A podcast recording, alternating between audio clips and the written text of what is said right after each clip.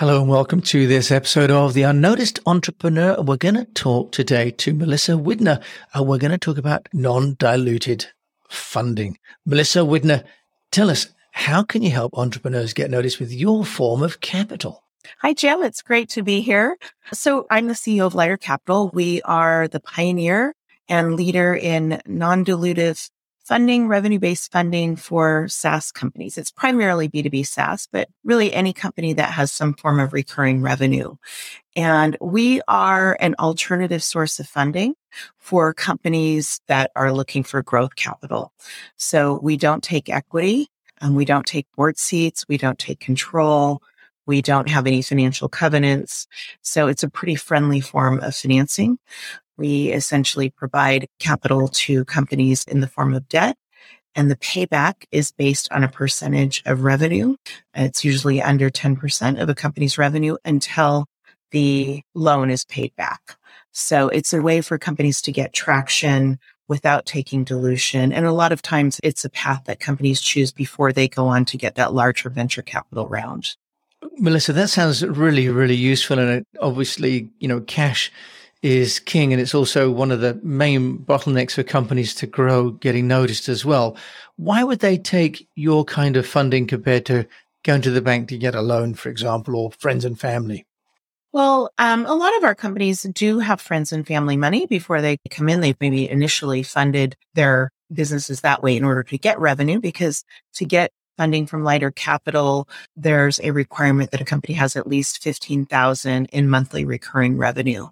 But to answer your question on the bank side, I spent five years at a bank. I used to run um, National Australia Bank's venture fund and banks typically will not lend to companies that we provide funding for because they're looking for profitable companies, which these companies sometimes are profitable or just marginally profitable, but they're typically investing in their growth and they're looking for hard assets as collateral or personal guarantees or for the offer to put up their house, which can be a very difficult conversation with your spouse when you're trying to fund your business. Yeah. So usually the companies we fund don't have a, a bank as an alternate source. Yeah. So Lighter Capital sounds like a really fabulous alternative there. Now, you've mentioned that you've funded over a thousand companies with this kind of funding.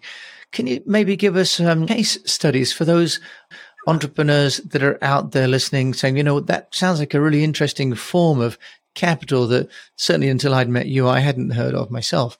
So we have done over a thousand rounds of financing to over 500 companies. So most companies, the average customer takes over two loans from us. And we've had some that have taken eight or nine. So they use us for funding, you know, multiple rounds. So just wanted to make sure I didn't yeah. exaggerate how many companies we've funded. It's over 500. Well, there's still but, a lot of companies to fund, yeah, right? It proves yeah. the model works. And there's so many great examples. We have uh, one of our companies that I talk about a lot because it's got big names behind it now is a company called DBT Labs out of Philadelphia. Fantastic uh, founding team. They took $240,000 of non-dilutive capital from us and got a lot of traction, a lot of customer traction with that financing without giving up any equity. And then we're able to raise $5 million from Andreessen Horowitz a year later, they raised $30 million from Sequoia and then they went on, did a big round and are now a unicorn.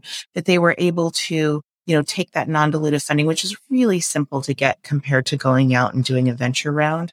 Our application takes 10 minutes to complete. If you're a slow typer, we get most of the data from the banking information and accounting information. So it's, you know, compared to an entrepreneur going out and doing hundreds of conversations or at least dozens of conversations with VCs and having to provide a lot of data in different ways. It's very simple, a simple way to get traction to your next step. And the next step for a lot of our customers is to go on and get venture capital.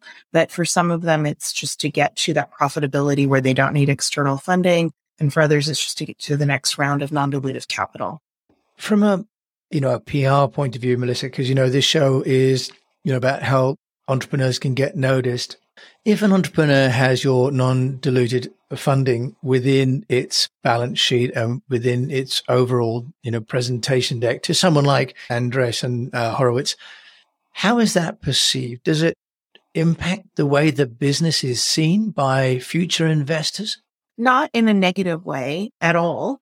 And if you think about the potential alternative, the potential alternative is let's say instead of taking our money early on, instead of taking non dilutive capital from lighter capital early on, the only option you had was maybe a, a VC that was, you know, that put onerous terms or an angel that gave you onerous terms or terms that are really out of market that could make it quite difficult to get your next round. So I, I, was a VC for almost 20 years and VCs are really looking for reasons to say no. And if there's hair on the deal and hair could be, there's some structure there that we could clean up.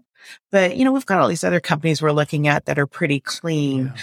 So we'll go and work on the companies that are clean. So non-dilutive funding is, you know, oh. we have control, we have no equity. So there's really nothing that would make it difficult to raise future rounds of capital. And we actually help our companies. One of the biggest value adds that we provide to companies that do want to go out and raise venture, most of our companies end up not wanting to go down that path. They don't want to give up any equity or control, but right. a lot do.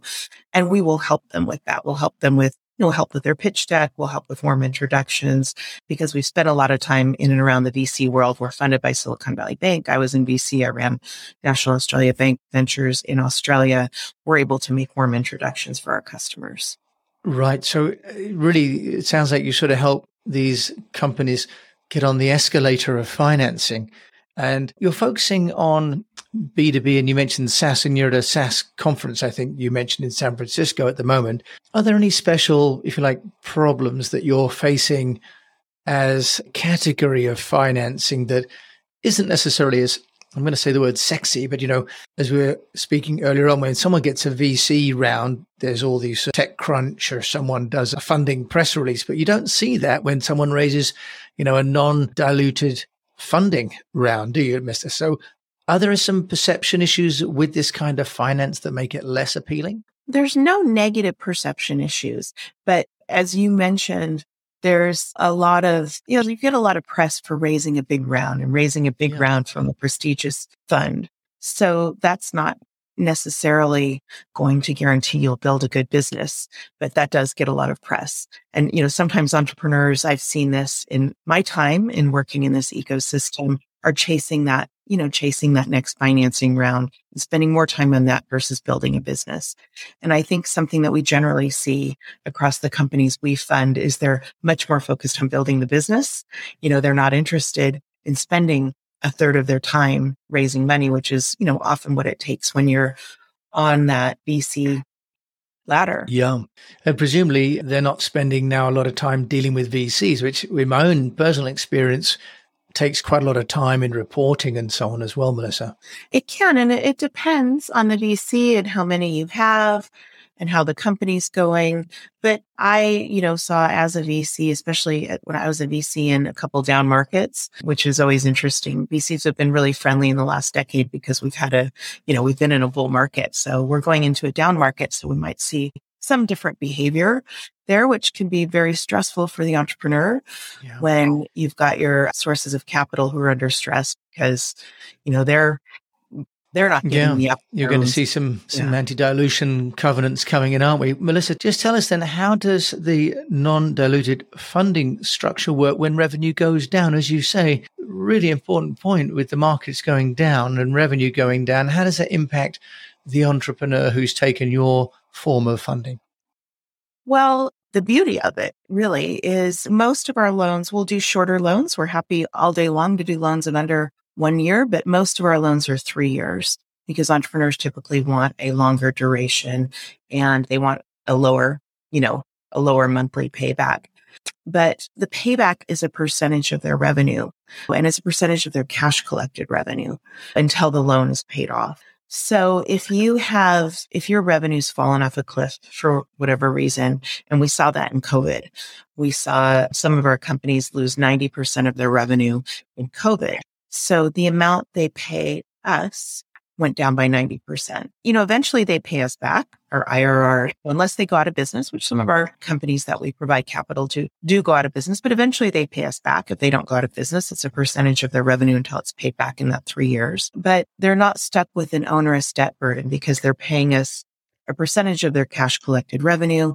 So, mm. for example, we have a company that did corporate lunch deliveries before the pandemic hit, and they were doing really well. It's such a great company run by great entrepreneurs, and they were able to do a little pivot and maintain some revenue, but you know, through no fault of their own, their yeah. business contracted quite a bit. But they weren't stuck with an onerous debt burden because the amount they were paying us, I don't remember the, the exact amount with that company, but it's usually under 10%. So five yeah. or 6% of their cash collected revenue. Yeah. We had another company. It's a great company. They were on a rocket ship before the pandemic hit that provided the platform for ticketing for venues. So like a Ticketmaster, but for smaller venues. And their revenue model was a percentage of ticket sales. So oh, again, yeah. think about what happened to them. And they're such a great story because they just came back and did another big financing round from us because they're just back on that rocket ship.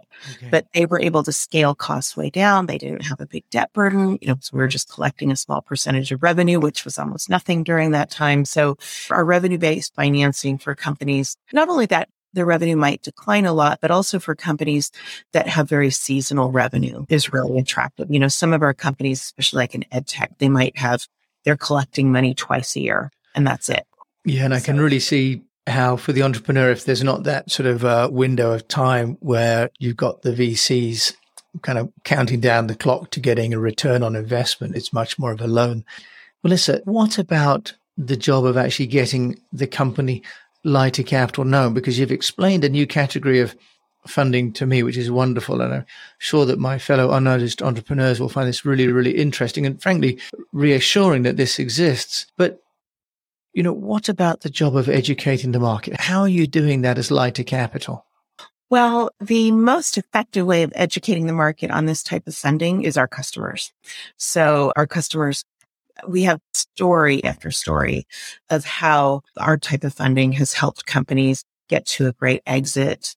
And the entrepreneur owns a lot more of it, or still maybe 100% of the company when they get to that exit, gets to their next financing round, like we talked about with DBT Labs, gets to the financing round where they're worth a lot more. Seamless AI is a company that took money from us when they were 3 million in revenue and they grew to over 20 million before they did a big private equity round.